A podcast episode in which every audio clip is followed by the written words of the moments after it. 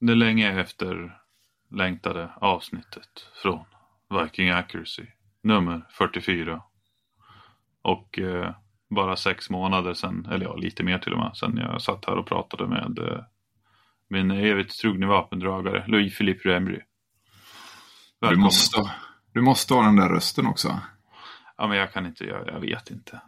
Får göra det lite Jag seriöst. Ja men, ja. men det här är ändå ett ställe där det känns som att man inte behöver vara så 100% seriös alla gånger. Ja, det är väl det som är rätt gött med det här. Ja, jag tänker alltid på eh, när jag kör det där introt lite grann så drömmer jag mig tillbaka på första gången jag hörde Dirk McStride på, på P3. Oj, det är någonting som inte jag är bevandrad i i alla fall. Är det inte? Public service, nej. Nej, okej. Det är väl det är på den tiden när man hade rolig humor på P3. när Dirk McStride, Private Eye. Det är en, eh, ja, alla som har hört det så förstår de ju att det är ganska roligt. Men då beskriver han det med ungefär en sån där röst. Så att eh, ja, han blir an, anlitad för att lösa något fall och allting. Så bara, jag gick längs trottoaren. Brunnslocket var öppet. Jag ramlade rakt igenom, ner i avgrunden. Jag bröt bägge benen. Benpiporna stack rakt ut. Smärtan var oumbär, o, liksom, ja. Ja. Och sen bara, jag kräktes av den smärtan. Och, och sen, ja, sen spårar det ur sådär bara. Och det går, Ja. ja. Jag fattar. Det, det, det är liksom ett, lite av ett mirakel att han ens överlever sakerna han utsätts för. Men eh, ja, jag vet, det var länge sedan jag hörde det, men det var kul. Kul då. ja, Det är ungefär som kul då sist när vi spelade in en podd. ja, det var ju kul. Mm, Vi det var- försökte det var- en så här helgen också. Ja, och vi har försökt en gång innan det också. Ja, Det är lite som, eh, ja, jag vet inte, nu ska vi inte gå in på för mycket detaljer. nej. Någonting motarbetar oss i alla fall. Är det inte teknik så är det något annat. Ja, men sen tiden också. Vi har ju bägge blivit, gått och blivit farsor. Du har blivit farsa igen och jag har blivit Ja. farsa för första gången. Ja, har du mycket fritid? Jag skulle vilja påstå att mängden fritid finns, men den är inte så sammanhängande. Nej. Nej, det är väl en jävligt bra eh, beskrivning av att vara småbarnsförälder. Du kan få fritid, typ nu när alla sover. Eh, Men det kan också fuckas upp när som helst av att någon vaknar. Ja, det blir liksom, det är som mitt på dagen, grabben sover. Eh, Mm. Nu jobbar jag hemma, men det betyder att kanske om jag har tur på lunchen så kan jag ha två timmar och du vet, göra Mm. lite vad jag vill. Eller på eftermiddagen, eller så här. Men tiden finns ju. Det, det, alltså, folk som säger att jag har ingen tid, det finns ingen tid, det finns ingen tid. Ja, jag köper inte riktigt det. Nej, men eh, herregud. den är inte, den kanske inte, man, man kanske inte får tre timmar sammanhängande. Nej, det är svårt. Ska man ha det så krävs det lite planering. Ja, vi har ju blivit väldigt seriösa här hemma nu med en, en sån här väggkalender i köket där det ska skrivas ner alla tävlingar och, och alla jobbresor nu och så vidare. Ja, men det är jävligt. Det är bra att ha. Det är skönt. Ja, alltså det hjälper ju till med strukturen för en själv lite grann också att ha en kalender så man vet liksom vad det är som är på gång så att man inte glömmer av det så att man blir påmind om förberedelser och, och sådana andra saker. Ja, Jag tycker också det är jävligt bra. Vi satt också här nu efteråt. Jag köpte faktiskt en fysisk kalender också. Vi har ju kört Mm. onlinebaserad, men jag kände fan man glömmer så jävla mycket. Som står där. Jag, Alltså, fråga, jag, jag frågade Anna om vi inte skulle köra på en, alltså köpa någon form av eh, alltså skärm, eh, alltså och köra en digital kalender som speglar bägge, min Outlook eller något sånt Ja. där som jag har på jobbmailen. Han tyckte väl inte det var en så bra idé utan tyckte att det var bättre med en, en papperskalender. Det är lite enklare att lägga en hundring på en pappers eh, väggkalender typ. Ja, jo. Eh, Eller så lägger man lite mer av massa bilder på sitt barn och, säger, och eh, giftermål och andra glada tillfällen, stunder i livet. Ja, det kan man ju om man vill ligga på plus. Ja, jo, jo så är det. Så är det. Åh herregud, herregud. Nej, men det, var, det har ju varit en relativt händelserik höst. Eller ja, jag vet inte hur. Ja, det, för, det måste jag väl säga att det var. Eh, Ja, Vi har bägge börjat skjuta i mycket. sex- Jag kör uteslutande 6,5 nu och eh, du kör väl lite 50-50. ja eller det blev ofrivilligt 50-50. Jag hade tänkt att köra 100% 6,5 här under hösten, men jag fick inte riktigt ihop laddningen som jag ville inför två matcher, så då, då föll jag tillbaks på det enkla. Tiden fanns inte riktigt där, men eh, just nu så är det uteslutande 6,5 framöver. Mm. Jo, ja, det, det, jag saknar inte riktigt. Jag saknar faktiskt inte 6 mm alls. Jag vet inte, jag tycker Nej. fortfarande det är en fantastisk kaliber. Ja, så i perspektivet så ja, men alltså ur ett, ur ett skytteperspektiv så skulle jag inte vilja påstå att jag gör det. Jag menar 4647 med 140 LDM skjuter ju Alltså A-tipparna var ju lite finniga ett tag att få till en laddning på. De ville vara närmare bommarna än vad de ville i 6 mm. Men 140 mm. det var ju så här bara, ja. Det var ju ja. sånt, det gick ju så lätt alltså. Det var ju så lättladdat. Det var ju samma sak som när jag åkte över till eh, jag laddade ju, när jag skulle skjuta amerikanska finalen där. Eh, mm. Så, så eh, laddade jag ju liksom upp mängden skott som behövdes för tävlingen. Jag kunde flyga med max 235, 240 eller något sånt där kom jag fram till. Fan, och, det inte vill... mer? Nej, men med 6,5 du får inte med dig så mycket mer än det. Mm. Uh, det är 280 tror jag man får med 6 mm. Men i vilket fall. Ja. Och då, um, då svängde jag förbi Shields i, i Colorado Springs. Och uh, Andy hade köpt 647 alfa-hylsor som han ändå ville ha till ett projekt han höll på och jag tror det var typ 747 eller någonting han höll på och laddade. Eh, jag, mm. jag kommer inte riktigt ihåg vad det var. Jo, 747 och sen 190 grains A-tip körde han. Ja, tråkigt. Ja, det var ett spännande projekt. Men i alla fall, så de hylsorna, Beamer var förbi Shields, köpte krutkulor och laddade upp så här, typ vad jag hade hemma, vad jag minns in the back of my head. Och eh, ja, det funkade ju skitbra. Så vi spenderade en dag på en skjutbana där eh, med mål ut till de hade planerat ELR där. Det var mål hur långt som helst i alla fall. Men det var ja. det bara funkade med 140 så att jag, jag kommer att köra ganska jag kommer att fokusera mer på 140 än A-tipparna i år bara för att det är så enkelt och pålitligt. Och inte för att A-tipparna ja. är opolitliga men alltså bara för mängden. Ja. Alltså budgeten hos fond och Hornady är ju inte obegränsad när det kommer till mig. Nej. Det är ju en liten prisskillnad på dem. Ja, så är det. Det, det, måste man ju säga att det är. Ja. Men det är trevligt. Jag gillar också runt 140 grains kulor i 6,5 långsamt. Ja, det, 8,25 tror jag kör mina i. Åh fan, 140? Ja. Ja, ja då var det ju rätt snabbt ändå. Ja, 8.20, 8... Nej, vänta, 140 kör jag lite. A-tipparna kör jag 8.25 och sen så kör jag 140 var lite strax under det, var typ 8.15, 8.20 något sånt. Ja, ja. Det blev så. Ja, jag ligger och rullar runt 800 på 143. Mm, mm. Potatiskanon. Ja, precis. Sån jävla succé. Ja. Men eh, vi kan väl lika gärna klargöra det. Jag har ju fått lite frågor på varför man la upp en bild på sig själv i sjukhussängen när man var i USA. Och, eh, ja, ta det här nu. Jag har inte hört det här. Du har hört det förut. Men eh, nej, eh, för, för de som har funderat så blev jag sjuk. I kombination med uh, vätskebrist och uh, ja, för mycket med allt. I, uh, sömnbrist, covid, så jag eh, hamnade på sjukhuset och var lite medvetslös med lågt blodtryck och låg puls och allt sånt där. Så att jag kunde inte riktigt skjuta klart hela amerikanska finalen. Så att eh, jag känner att jag måste tillbaka och få någon form av revansch i FOR framöver innan VM. Så jag håller på att försöka planera på att åka dit igen. Ja, det är ju lite läskigt sånt där. Alltså hur lätt påverkad kroppen är ändå av allt det här yttre faktoren också.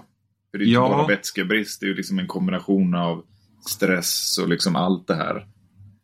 Ja, alltså det var inte bara en faktor som gjorde det. Liksom. Utan det var, ju, det var ju mycket. Uh, jag hade ju feber till den nivån att jag frös liksom, i värmen. Mm. Uh, det var inte kallt i Kansas där mitt på dagen. Jag satt i dubbla hoodiesar ungefär och frös arslet av mig. Men uh, ja, man ska ta hand om sig själv helt enkelt. Ja, men det är en lärdom. Ja, men, ni är inte han... sena att påminna mig om det heller inför VM där nu, att ni måste vara fyra personer som ser till att jag dricker vatten och, och sover ungefär. Det är ju lite tragiskt att det ska krävas fyra personer, men nu har vi i alla fall delat upp det. Ja, så går skift dygnet runt. Mm. Har du varit på toaletten, kopp. Marcus? börjar, börjar misstänka att det är lite så här, vad heter det? Lokalvårdare, nej vad heter det när man tar hand om de här som jobbar, vad heter det? Personlig assistent. Ja, jo, det är... Vi har en egen grupp för det. Du är inte med i den, men där, där rullar vi ett jourschema. Någon som sitter och vakar över medan man sover och allting. Ungefär. Häll i ja. Sorb när han inte ser i vattnet och sånt där. ah, det är så jävla gött. Ah, det ska bli... Ja, oh, vad fan är det som ringer här nu då? Det tar vi sen. Det är lite för sent. Ja. Vi sitter ju här en liten halv på kvällskvisten. Då får man ringa upp det vid något annat tillfälle. Ja, det får man göra. Jag menar, ja. vi, vi, har ju pratat om det här tidigare och du sa ju själv att hade, det här, hade du känt så här i Sverige så hade du aldrig ens åkt på tävlingen. Nej, att... nej men precis. Alltså, jag hade ju redan flera dagar innan tävlingen ställt in, så som jag mådde. Mm. Eh, jag hade ju liksom inte ens satt mig i bilen. Nej. Eh, men medan man ändå hade flugit dit så kände jag ändå liksom en, en form av att jag, jag, jag, måste göra det här. Alltså jag är ändå ja. här, jag har lagt de här pengarna, det är ändå ganska mycket pengar man lägger på att åka dit. Och sen alla förberedelser och fått liksom... Eh, men... Hade du släppt ja. liksom prestigemålen där? Eller hade du fortsatt liksom att du skulle ha ett prestationsmål på din, ja, med, din medverkan i tävlingen? Eller hade du liksom så här bara fuck it, jag körde för att det är kul nu, jag mår inte bra? Ja, alltså jag, jag körde det för att jag skulle kunna, alltså ur ett, ur ett äh, lärande äh, ja. ur, ur synpunkt, liksom ett, ett sånt perspektiv att jag ville lära mig saker. Jag ville skjuta i förhållanden jag inte hade gjort och, och, och testa saker och, och sånt där.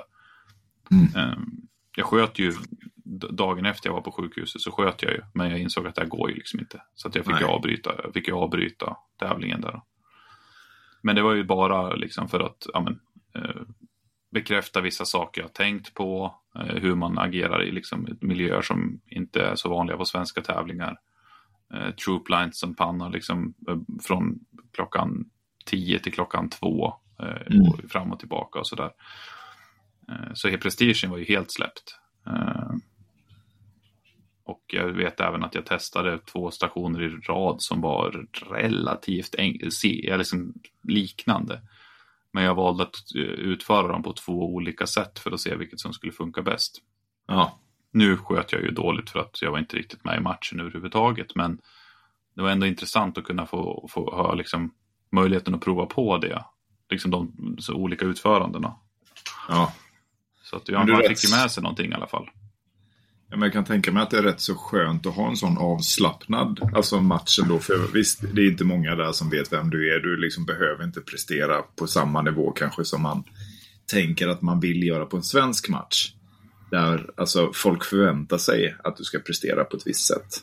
Jag tänker att det kan vara rätt skönt att komma till ett ställe där ingen känner en så sätt. Så att man kan amen, testa lite ja. nya saker. Jag vet inte om jag känner så mycket en press på att folk förväntar sig av mig. Utan det är snarare att jag förväntar av mig själv när, när motståndet är känt. När jag vet vad motståndet är, då sätter jag en högre press på mig själv. Att jag ska ja, prestera. Ja men, ja, men precis. Ja, förlåt. jag eh, menar mer så. Jag, jag, jag misstänkte att det var det du menade. Medan där ja. borta så visste man ju liksom att den enda jag visste som jag, jag har ju skjutit mot några av dem tidigare. Eh, framförallt Andy har jag ju tävlat med eh, första gången 2018. Mm. Utan att jag kände han då. Men eh, det är en bra måttstock att ha för han och jag har alltid skjutit ungefär lika. Ja. Eh, vi sköt ungefär lika när vi sköt i Montana. Vi sköt ungefär lika när vi sköt i eh, delstat som inte finns, New Mexico. Vilka in det. Mm, såklart. Eh, och sen även när vi sköt, när han var över och tävlade i Sverige så eh, sköt ju han on par med, liksom, med oss då. Eh, även om han eh, två dagar senare gick och fick en typ hjärtinfarkt eller någonting och visade sig att han hade varit svårt sjuk i en månad på tal om att bara bita ihop. Ja, det går bra när ni gör saker tillsammans. jo, nej, han gick ju vilse på Vasamuseet efter infarkten där så att han var inte riktigt med i huvudet alls. så att, nej. och sen så ville han inte ha socialistsjukvård så han satte sig på flyg och åkte hem. Oj, ja. Uh, valde att bara hålla käften när gick ombord på planet och flyga hem och sen gå till doktorn och sen hittade de ett hål stort som en femkrona i hjärtat. Oj. Ja. ja, det var tydligen akut utan dess like. Ja, då åker man hellre hem till USA och tar det. Ja, ja alltså har man försäkring gör man väl det. Ja, jo tänker att den täcker väl här också, eller? Deras försäkring. Ja, det gör den ju. Men jag menar, liksom, hur, ja. ser man från ett utländskt, alltså amerikanskt perspektiv där man alltid ser som Sverige som socialister ja. och kommunister. Bara, vad tror man då om sjukvården? Bara, ja, den är kanske bland de bästa i Sverige, på, i alla fall på akutsidan. Eller bästa i världen. Ja, ja, ja. Parentes. Men det behöver inte, parentes, det gick ur, bara spårade ja. som vanligt med allt det där. Och vad har hänt eh, mer då, sen dess? Ja, du har vunnit lite tävlingar. Mm, ja, vi hade ju distriktsmästerskap och sen var jag nere i Växjö. Bägge de gick ju bra. Eh, distriktsmästerskapet var, eh, ja, men det kanske var någonting med hemmamiljö och lite sådana här grejer. Eh, men den var den, där, där hade man en sån här dag som liksom, det bara kändes, allt bara klaffade. Och hade jag två bom på 95 skott tror jag. Det är bra. Um, det är jävligt bra. Ja, men det, det kändes liksom bara, fokus var liksom fullt ös. Växjö, jag vann, men jag var inte, det var en eller två stationer som jag inte riktigt var nöjd med. Men ja, det, det var skönt att avsluta säsongen så. Mm, ja, det kan jag förstå. Det kan jag verkligen förstå att det var. Nej, jag, jag, jag tog en total paus efter USA och bara skruvade isär bössan och ställde in den i skåpet ungefär. Så jag har inte ens varit på, jag har inte ens varit på banan sedan mitten på oktober.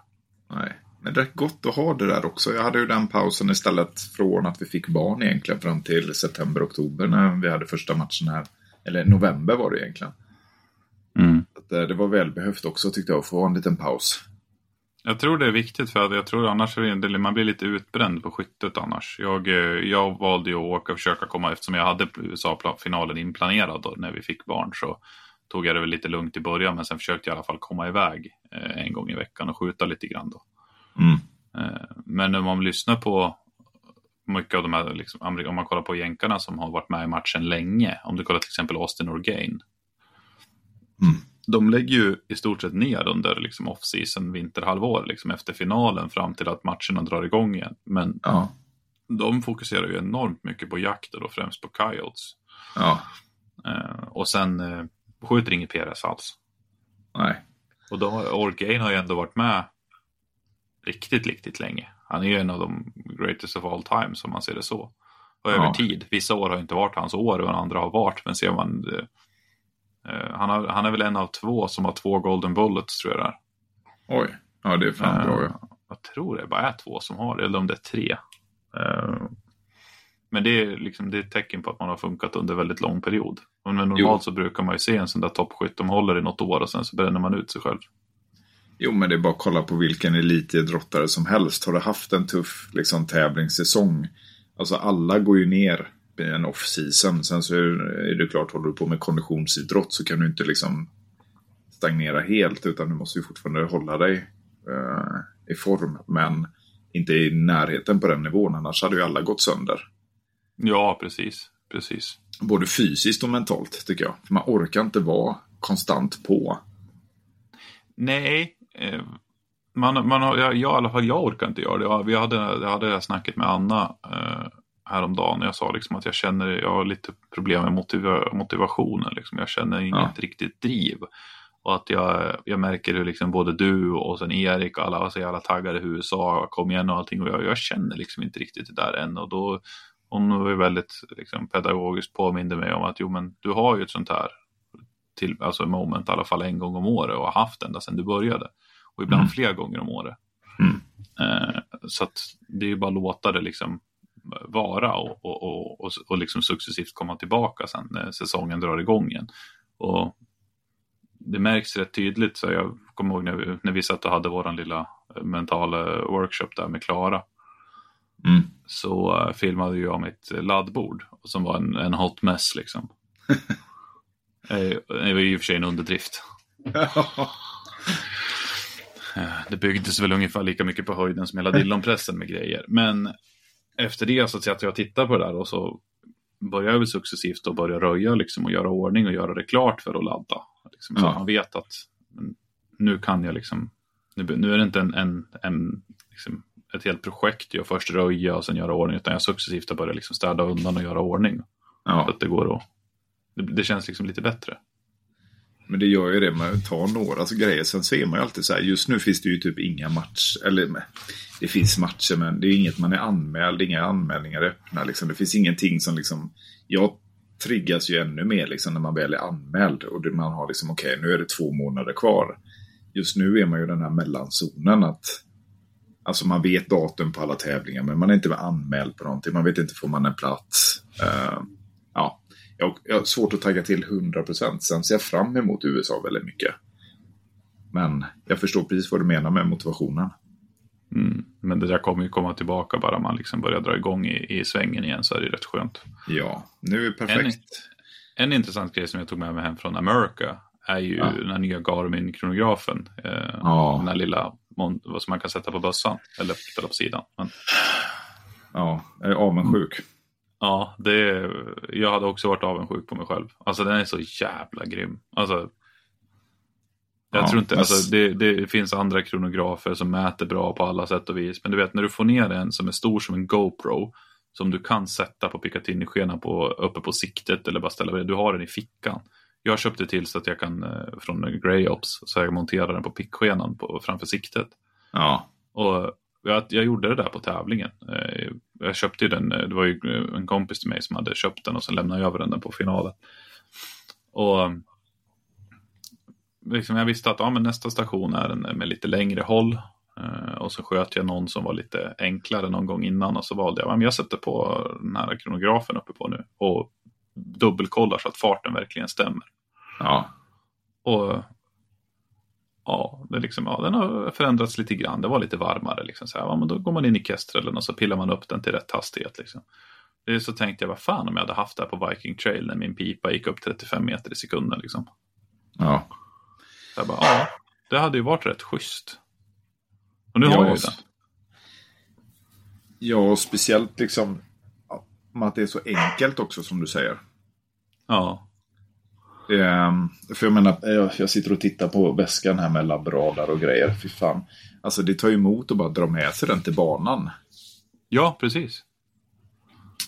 Jämfört med, och så ska du ha en jävla powerbank och så har man glömt det och så, ja. Ja, ja. Du har en liten hund i din bakgrund som vill ha Mm. din uppmärksamhet tror jag. Nej, det är en bil som körde förbi.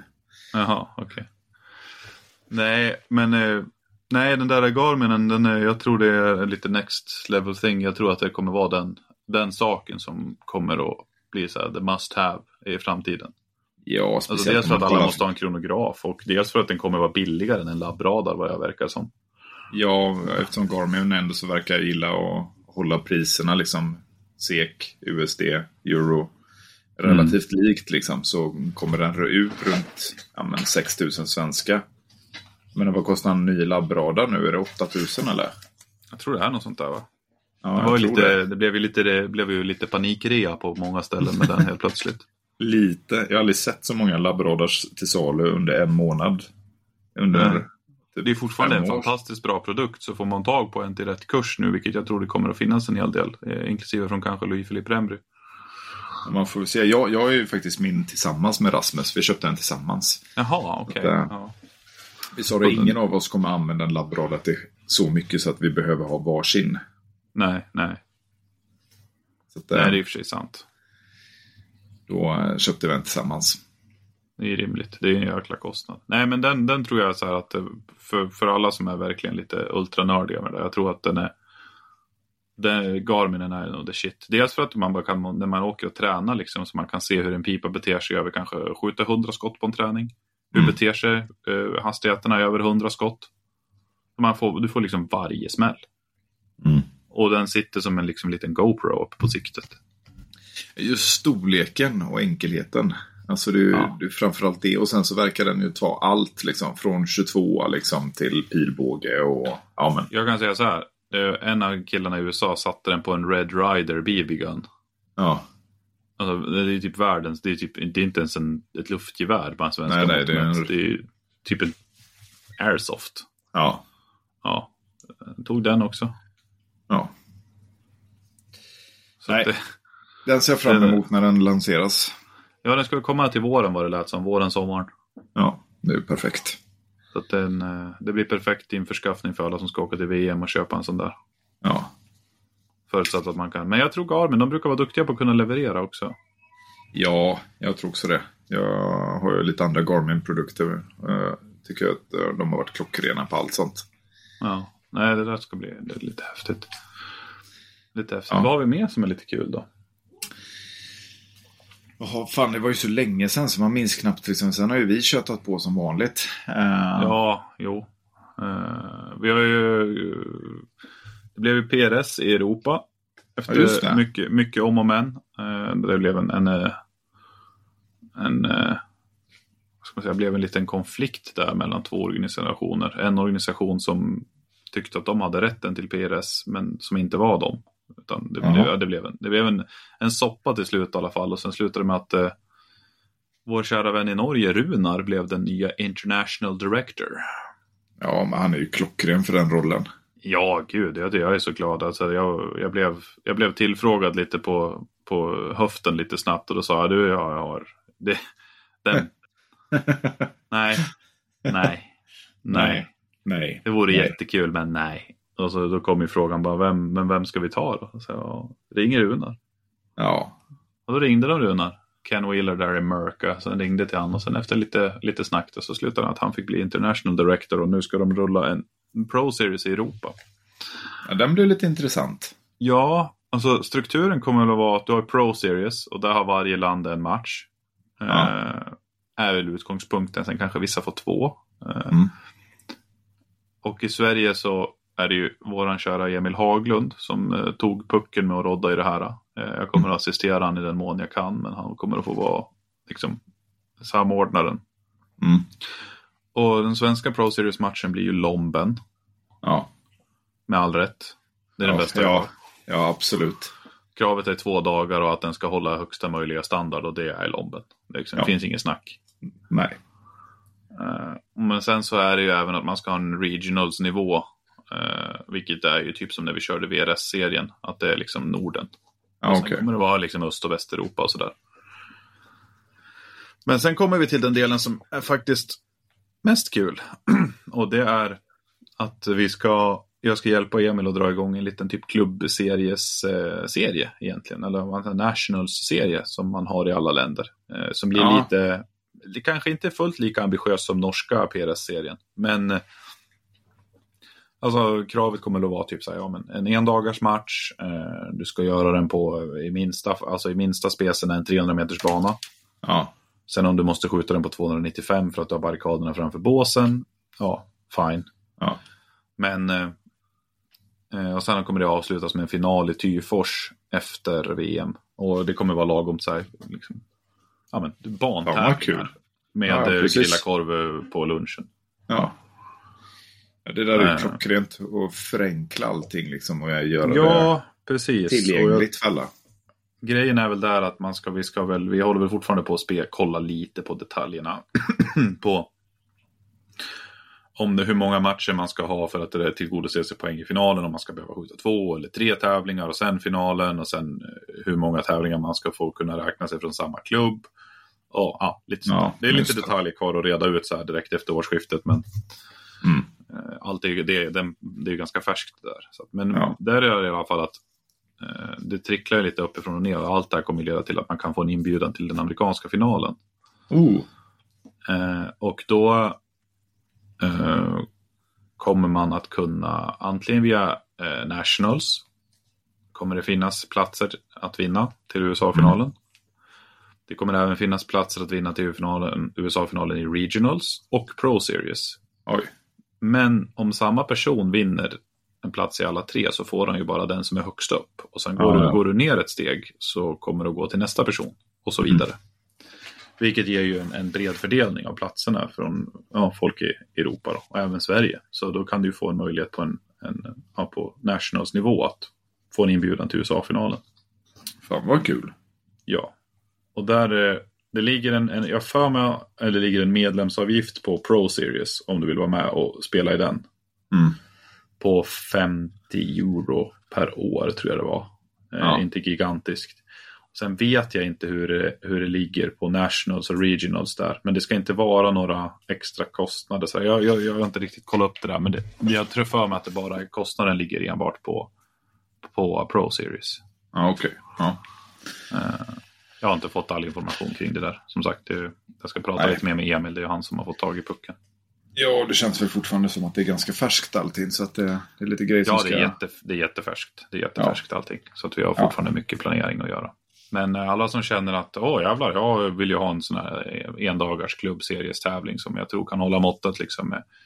Så hör av er till Emil eh, och mässan och så kan vi ju liksom, så får han skriva upp och, och så får vi börja där. Ja. ja, det får vi göra.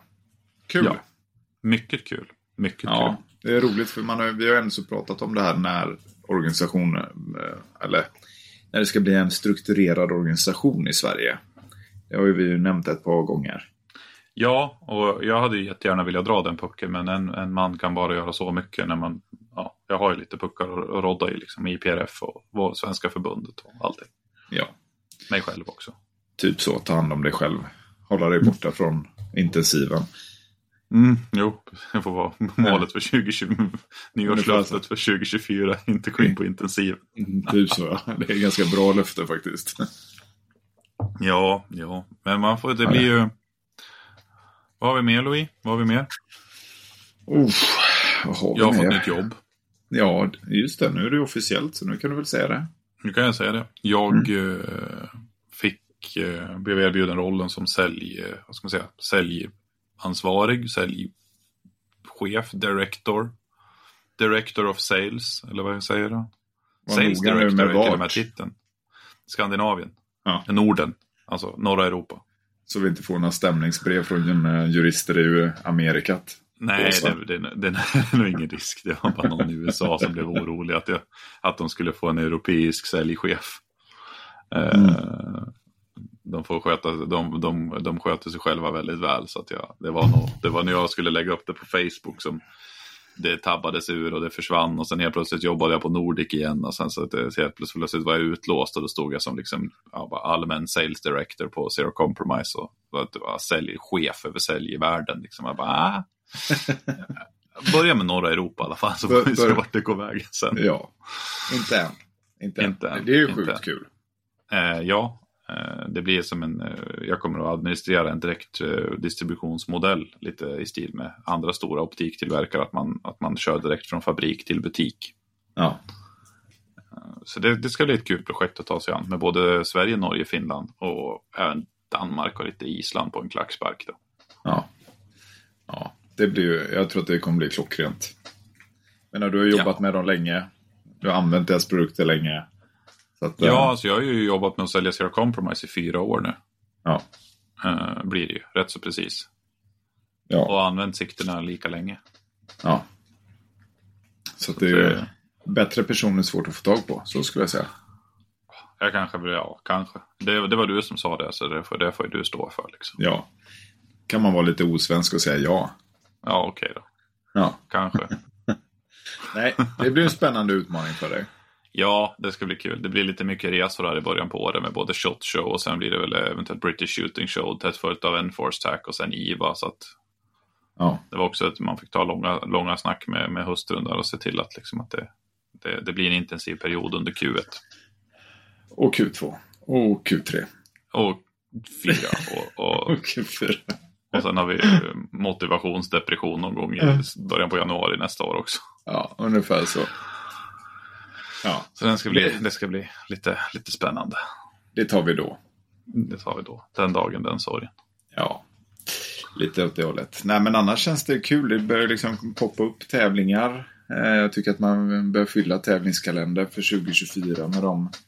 Ja, vi kommer ju staka ut köra... vilka det blir i alla fall. Ja, vi kommer ju VM-kvalerna som kommer att vara, det kan vi kasta ut redan nu. Det kommer komma på förbundets sida också. Att vi kommer att börja i maj, mitten på maj, med eh, en två dagars tävling i Västerås. Mm. Eh, I stil med lite, lite bättre, ja, men, som jag hade förut liksom. När man drog, eh, ja, jag, kommer inte, jag vet inte riktigt hur mycket stationer det blir, men det kommer att bli två dagar i alla fall. Mitten av maj. Vi pratar inte helgen efter Viking eller? Nej, nej, det kommer bli två helger efter Viking. Ah, Så det kommer bli, jag tror det Yes. blir 18, 19 det där, eller om det är 17, 18, jag kommer inte ihåg exakt. Men 18 och helgen- 19, det är ju Ja. lördag, söndag där. Ja, precis. De, det kommer, det är de, de datumen vi har bokat på Mm. klubben då, för att rodda i det där. Och sen så efter det så har vi ju den beryktade Lomben. Mm, just det. Eh, och sen så efter det har vi då Järp... Nej, sen har vi Tyfors. Sen har vi Tyfors. Tifors som kommer in, ja, just det. De skulle vara någon gång i Ja. juli. Ja, precis. Och sen i mitten på augusti som en bra liten uppvärmning inför VM där så har vi Järpen. Ja, Åre i augusti. Perfekt. Ja. Det blir, jag tror det blir bra som satan det. det och sen så blir det, det blir de fyra tävlingarna som är VM-kval i år. Mm. Eh, och sen så Skönt kommer man och, och... Vad sa du? Är skönt så, med en, liksom en månad mellan varje match. Typ, Ja, liksom. men det, jag tror det blir ganska lagom. Ehm, Ja. Och sen så kommer det att vara att de tre bästa scoresen eh, över två år räknas mot eh, världsmästerskapet då. ja. Så Vi går upp från två till tre och i och med att vi har då åtta tävlingar totalt så tycker så har vi pratat lite både i lite på förbundet, förbundsnivå och uh, ur, ur liksom hela arrangörsgrejen att tre av ja. åtta är ändå rimligt om man vill se sig själv åka till ett VM. Ja, absolut. Det tycker jag. Över en tvåårsperiod liksom. Så... Ja, så tre, tre tävlingar ska man kunna åka på och prestera något sånär på. Ja, ja det kan jag hålla med om. Sen får vi hålla tummarna på att man själv lyckas vara med där igen. Det, det är ju en färskvara. 2022 var ju ett väldigt starkt år medan 2023 inte var fullt lika starkt men ändå okej. Okay. Ja, men inte lika, inte samma fokus heller. Nej, man skulle ju bli farsa liksom. Det var ju... Ja, väldigt annat fokus. Ja, lite så. Det var det. Då blir det, Nej, en... men det, blir, det är som du säger, det blir jävligt lagom med en tävling varje månad. Ja, men jag tänker nog att det blir rätt så lagom och så kanske man kan klämma in någon mindre där. Någonstans, någon klubbmatch eller något lokalt. Ja, så. nej, jag, jag, en varje månad och sen så försöka komma iväg på lite av de här små som det ska bli liksom nationals liknande sen då och se vart man behöver, hur långt man behöver åka för att komma med på en sån. Liksom. Men det, det är ja. bara att åka över en dag. Det, sällan så är det liksom 08 till 18 då. Nej, nej men precis. Ja. Det underlättar ju lite. Ja. Nej, där... Eh, ja, jag ser fram emot det här som fan. Nej, det ska bli... Eh, nej, det ska bli riktigt kul med hela, hela året egentligen. Eh, min plan är väl att jag, jag vill åka och skjuta USA två gånger innan VM, men i alla fall en gång. Fan, det är, det är en bra ambition ändå. Ja, jag... jag If there's a will there's a way, som man säger. Ja. Och eh, jag, eh, jag kommer att försöka, eller jag har under lång tid planerat på hur jag ska på bästa möjliga sätt kunna flyga över till lägsta möjliga kostnad mm. och tävla. och det här, ursäkta, lite, det var länge sedan man pratade så här mycket känns det som. eh, jag började egentligen för lite, för lite över ett år sedan med eh, att eh, samla miles eller flygpoäng hos SAS. Ja. Eh, I och med att vi, ja, med alla utlägg, mat, bränsle, hotellnätter, jobb och allting sånt där så har man samlat ihop lite poäng. Och det räcker ju till en resa fram och tillbaks nu. Det är ju tacksamt. Ja, så att flyget är gratis. Mm. Eh, vilket är ju annars typ eh, 10 000 spänn, 12 000 spänn. Ja. Eh, och lite sådana där saker. Men eh, för att få ner liksom den totala kostnaden där. Så att jag räknar med att jag borde kunna åka över dit med fasta kostnader under 20 000 kronor och tävla. Inklusive ja. startavgift. Ja. Och det, det är mycket pengar men det är inte så mycket som det hade varit utan eh, ett Nej. års planering. Nej, Nej, men det, det är mycket pengar liksom, men det är som du säger, alltså vill man så går det. Så det går ju alltid liksom, ja visst nu har man du kanske förmånen att känna folk där, men annars är det ju bara att höra av sig liksom, till dem och fråga. Ja, det var ju så jag gjorde på min första resa över dit. Jag kände inte en käft. Jag Nej. gick ju bara in på en Facebookgrupp och sa hej, jag och min flickvän ska ut och resa här. Hej, liksom, har, har ni ja. kaffe? Ja. Och vi fick ju både kaffe och husrum och, och mat. Alltså det var ju all, folk var ju generellt sett extremt gästvänliga. Alltså bara man är inte otrevlig och, och, och öppensinnad för folk med andra värderingar och Lite visste de att Ove Sundberg var på väg liksom över. Bara, hej, ja, har ni kaffe? Precis, bara, en bara, vecka senare. mannen. en vecka senare bara. Ursäkta, får vi tvätta dina sängkläder? Bara, nej. Precis, bara, vet ni, jag bor vet, här. Eh, gäster är lite som fiskar efter ett par dagar så börjar det lukta. Ja, lite så va. Mm, ja. Vad jobbigt. Have you heard about the Swedish uh, uh, law called besittningsrätt? Ja, precis. Allemansrätten är under besittningsrätten, ja. Ja, nej, det var, vi träffade på väldigt mycket personer under den resan som vi både bodde hos och vänner som jag fortfarande har. Ja. Men som sagt, bara man liksom, ja, det är ju ett jävligt trevligt community, det har vi sagt länge liksom.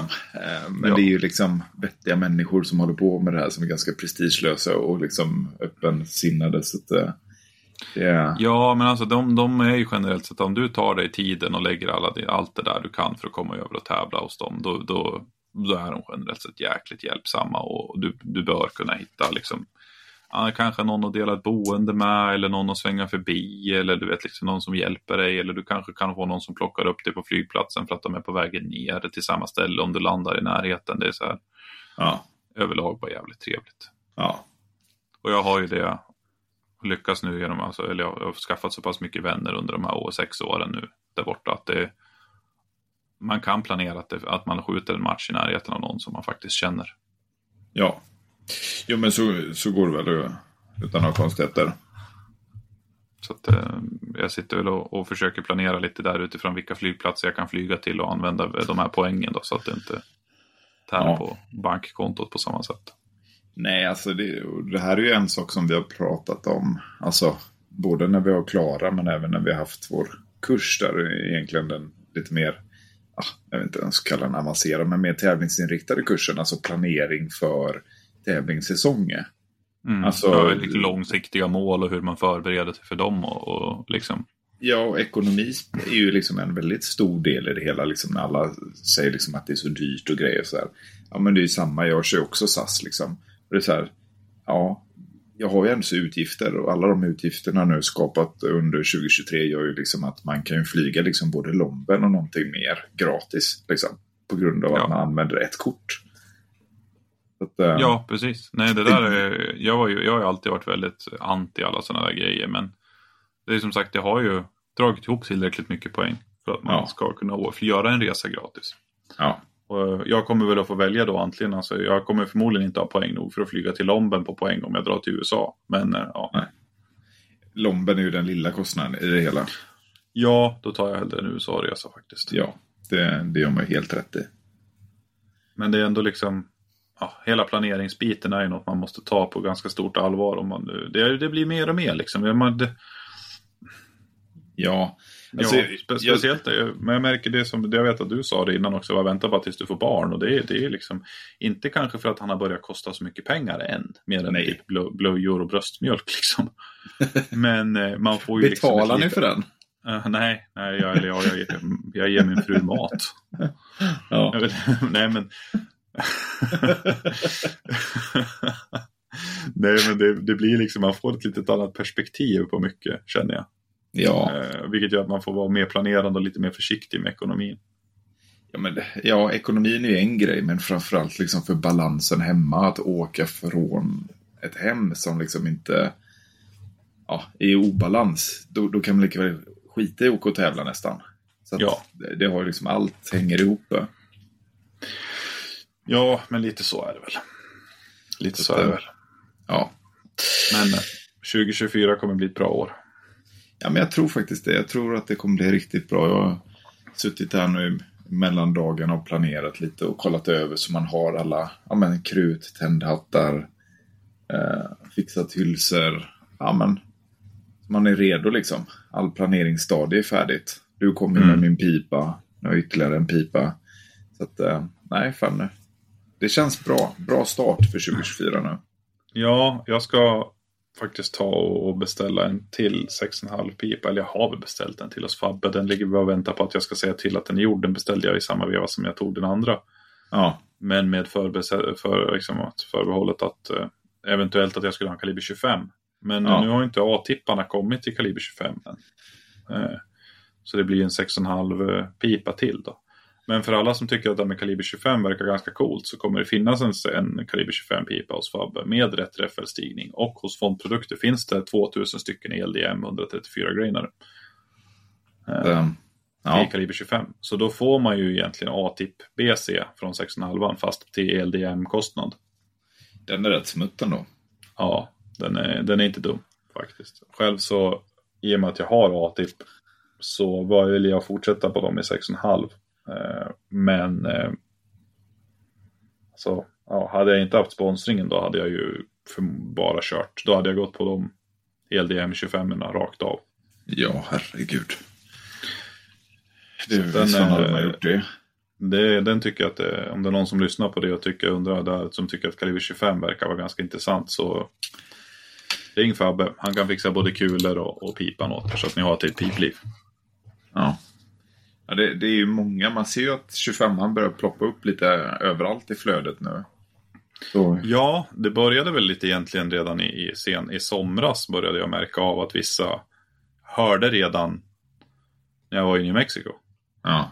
Eh, att, eh, att det var eh, några folk som hade börjat labba med det. Eh, och hörde liksom lite så att någon hade testat lite och någon sköt lite grann så här. Men kaliber 25 har ju funnits ett tag tack vare med Blackjack Bullets. Men de konkar ju och sen dog väl liksom kaliber 25 ut lite grann. ja. Sen kom ju Berger med deras 130, vad är den, 4-5 grain och sånt där. Har ingen aning. Jätte, jättefin kula. Eh, och sen Hornady kom med sin ELDM och så började det liksom ta fart igen. Och nu såg man ju på AG-cupen, liksom, vinnaren skjuter 6,5 Creedmore med tung för kalibern kula, 150 någonting Berger. Eh, sen, sen är det, var det flera stycken där som sköt 25 år och 6,5 år. Och jag pratade ju med en kille som var eh, eh, det, spotter och RO på, AG-cupen. Ja. Han, han sa det att det var förvånansvärt många som sköt 25 och 6,5 där. Eh, Mm. Majoritet faktiskt. Och han sa att det syntes stor skillnad när du kom ut på håll. Både i, i att han såg mer trace från kulorna. Det var Mm. också väldigt stor skillnad i signatur i plåt och även i uppslag. Mm. Eh, och så känner man att, ungefär som jag kände då, att poängen jag tappar är inte på korta håll utan det är på långa håll för att jag inte ser. Eh, Ja. Så är det nog kanske en 25 eller 6,5 vägen att gå. Ja, det här har vi ju diskuterat ett par gånger, men visst fan är det så. Man kan liksom inte, fysikens lagar, du kan liksom inte ta bort det. Liksom. Anslagsenergin, den skillnaden det är mellan en sexa och en sex och en halva liksom, när du kommer ut på lite avstånd. Det är ju enormt. Alltså, för Ja. det första som vi vill skjuta 140 grains kulor istället för Ja. en 105 eller en 110. Ja, Eh, Du har högre BC. Jag har 320 någonting på min. ja, Du har 310 ja. för högre. Eh, Du lägger på nästan, i ditt fall lägger du på 20, vad blir det, 22 grain. Eh, på vad då tänker jag? Nej, det blir, det blir mer, det blir fan 32 grain va? Alltså jag går ju från 100, det är nästan 40 grain. Ja, men ja just det, nej 38 grain blir det ju väl för fan. Ja. Ja, 105 till 143. matematik på sena kvällskvist alltså, Ja. eller bara överlag. Ja, Eh, nej men alltså det i kombination med ett högre, en högre BC och sen samma fart. Alltså det gör ju, alltså jäklar vad skillnad det gör i plåt på håll. ja. Ja, alltså jag såg ju bara nu när vi var ute och sköt 1200 meter. Alltså jag, vi gjorde exakt samma sak förra, eller i påskas också. Ja, Eh, och när jag sköt med min 6 mm då, hade vi inte haft kamera så hade vi inte haft en susning om att jag hade träffat plåten. Det Nej. syntes ingenting med spottingskopen. Nu kunde man se liksom hur den dammade till. Visst, det är inte supertydligt, men man kan se att någonting hände på plåten. ja, att, ja, eh, ja, ja, ja. Nej, det Det gör ju en stor skillnad och även på 12 eller på 1000 meter också. Ja, ja, gud, ja, det är en enorm skillnad. Jag märkte på finalen där, efter, när jag sköt första dagen där så var det ju som sagt, det var ju, eh, jag var inte kanske helt on point. Andy sa att det var kul att försöka se någon försöka ge 100% när han hade 25% att ge. Eh, han har aldrig sett mig så fokuserad och prestera så lite i hela sitt liv. Liksom. alltså, jag satt där verkligen och tittade på ett papper och liksom bara sakta skrev siffror och så här. Han bara, det här, det här är inte bra. Ja. Eh, men så här i efterhand, liksom, ja, hade jag gjort det annorlunda? Eh, nej, jag var ju ändå där så varför inte bara försöka. Men eh, Ja. i alla fall. Eh, trots det, till, allt det där till trots, så presterade jag ändå bra. Jag satt ju på runt hundrade plats av 200 någonting efter dag ett. Ja. Och eh, så här, jag hade ju inte skjutit, liksom. jag märkte jag kom via till vissa stationer så var jag så trött och slut att jag kunde knappt röra mig. Liksom. Jag var, jag var liksom mentalt utmattad på grund av allting. Mm. Och så pratade jag med killar liksom, som jag kände och som jag hade liksom, normalt ligger kanske on par med eller lite sämre eller bättre. Alltså, där i samma nivå. De bara, äh, helt omöjligt att se nedslagen och så, här. och så vet jag att de här sköt 6 mm. Jag bara, men alltså, jag såg jättetydligt om det var i kant vänster eller högerkant på plåten eller om det slog ner bakom. Och så här. Så den liksom 135 A-tip som jag sköt då, det var så här. Den gav signatur i överflöd. Ja, alltså. Jag, man ser en stor skillnad. Sen tycker jag alltid det är svårt när man pratar med folk. Alltså man, eh, vissa verkar inte se någonting. Alltså, även erfarna ibland. Så att jag tycker det är svårt det där. Men det man sett själv, ja, det är bara det jag kan uttala mig om. Det är ju en stor skillnad alltså, om jag åker ut till 600 meter eller där plus. så är det ju en stor skillnad, som du säger, signatur i plåten eller nedslaget.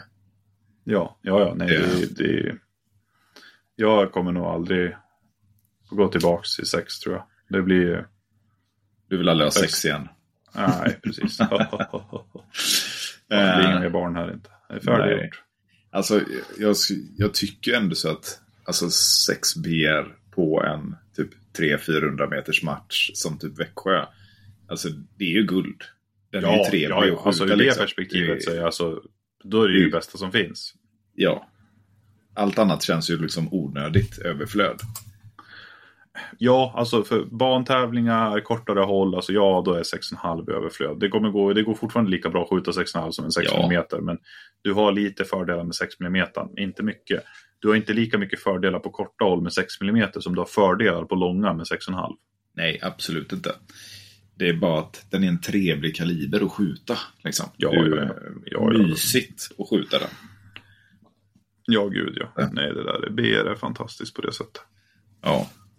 Nej, jag ska bara få koll på det sista nu, lite farter och få ihop träffbilderna lite, sättdjupstest med 6,5. Sen är vi good to go. Mm. Nej, det där är...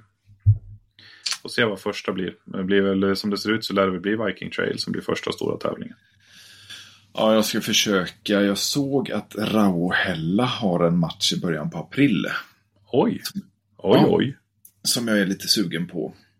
Ja, jag är inte bara lite sugen på det när du säger det nu. Nej, så eh, jag får se. För jag vill helst inte starta säsongen med eh, Viking Trail. Jag skulle Som jag jättegärna gjorde i vilja ha. fjol. Ja, men typ så. Vi kommer väl anordna en match i Trollhättan också i slutet på mars, tror jag det är. Mm. Men jag kommer inte skjuta den själv. Så att då får man ju åka och hitta någonting annat. Ja, nej, det där är ju... Det är precis som den där lilla finalen som eh, kommer att vara i Tyforsta. Det kommer ju vara okej att skjuta sin egen tävling om man vill i den här National-serien. Man Ja. kan bara räkna, vi kommer att ha det så att man måste skjuta så pass många fler än sin egen tävling. Att det kommer Ja. liksom inte till det stora hela så är det inte så viktigt i och med att man har en final. Ja, Och i finalen där så är det väl jag och Emil som kommer att vara MD och ingen av oss kommer att skjuta den. nej. Nej, jag får se lite hur utbudet är. Så här sa jag sist också. Och sen svor jag att inga andra anordnar matcher. Så var man så här, "Ha, jag kunde ha skjutit den matchen bara för att få erfarenheten. Liksom. Jag kunde ju avstå prispall och allt sånt där. Men bara för att få liksom själva tävlingsnerverna. Ja, Så att, eh, vi får Ja, se är hur mycket är andra matcher liksom- det det är bara att skjuta och- och sitta och räkna poängen för sig själv. Liksom. Ge fan i att regga Ja. sig liksom, på det sättet. Så Ja. det är väl inga problem. Ja, nej, jag tror. Blir det inga andra matcher i närheten så kommer jag göra så. Ja, nej, det är bra bara för man får skjuta lite grann. Ja. Ja, men det är det. Ja, men du, ska vi försöka kalla det här första podden kanske på ett halvår så kanske vi ska ha som något nyårslöfte att vi kanske ska göra det här lite oftare ändå. Ja, du hade ju en ganska bra idé där att vi skulle försöka ta alltså, kortare poddar. För att jag menar just det här med att man har ju ganska mycket fritid men kanske inte så sammanhängande. Nu har vi ju ganska mycket på kvällen. Det passade mig bra. Eh, våran lilla son, han sov inte så mycket på eftermiddagen så då gick han och la sig ganska tidigt ikväll för första gången Ja. på länge. Ja, Eh, Så att, men just att vi har liksom kanske ett specifikt ämne och sen liksom köra en kortare podd om det. Alltså kanske 15-30 minuter eller något sånt där. Ja men jag tror nog att det hade varit en ganska bra för oss också liksom. Så blir det lite mer innehållsrikt men kort och koncist. Ja, varför inte? Så är det någon som testa. liksom, eh, när vi lägger upp det här fina avsnittet på sociala medier, alltså Facebook, långhållsgruppen, eh, kommentera gärna vad ni tycker att vi ska prata om för saker och lyfta särskilda ämnen kanske, kanske ha med krut, temperatur, temperaturstabilitet på krut, annealing, sättdjup, eh, skytteträningar, vad som helst liksom bara. Ja, Kör, kasta ut det. bomba på. Yeah baby. Så gör vi en rokad, skicka allt till Mackan. Så Nej, sätter han upp fan. ett Excel. Det, jag kan ju för fan, jag har ju, åh sluta nu, det är du som är den mannen som kan hålla koll på grejer. Jag är för tok för ostrukturerad för att kunna göra det där. Jag, mm, Mm. Jag älskar när man får sådana meddelanden. Hej, jag har försökt få tag på Marcus nu ett par månader. nej, har du fått det? ja, det har jag. Jaha, oh, shit, jag har inte jag. Vem, De vem, Men det är sådana här som inte är vänner med antagligen någon av oss. Men jag är ju inne och läser sådana meddelanden som kommer. Ja, nej, det, det, var, det var länge sedan jag gjorde det. Gud. Ja, precis. Det, var, det, går, det går inte. Det, det har blivit för mycket med IPRF-grejen. Ja, Mr International. Ja, yeah, så international man of mystery liksom. Ja, ungefär så. Ja. Så uh, skriv kommentarer eller skicka, uh, om ni inte vågar outa er själva, skicka DM till mig. Så, uh, så ska vi skriva upp lite vad vi kan prata om. Mm, det tycker jag låter som en väldigt bra idé. Du, Då tackar vi för ikväll och det här är då slutet på det 44 avsnittet av Viking Accuracy-podden. Förhoppningsvis så lyckas vi hålla det här uppe under det kommande året fram till VM. Det är ju lite lättare när säsongen drar igång också att ha någonting Ja, att det är inte så jävla mycket att prata om annars. Nej, nej, Eller ja, det är det väl, men ja, Ja. det blir liksom inte riktigt lika kul att dra igång. nej, nej. Men nu kör vi. Bra, tack för oss. Hej! Tack.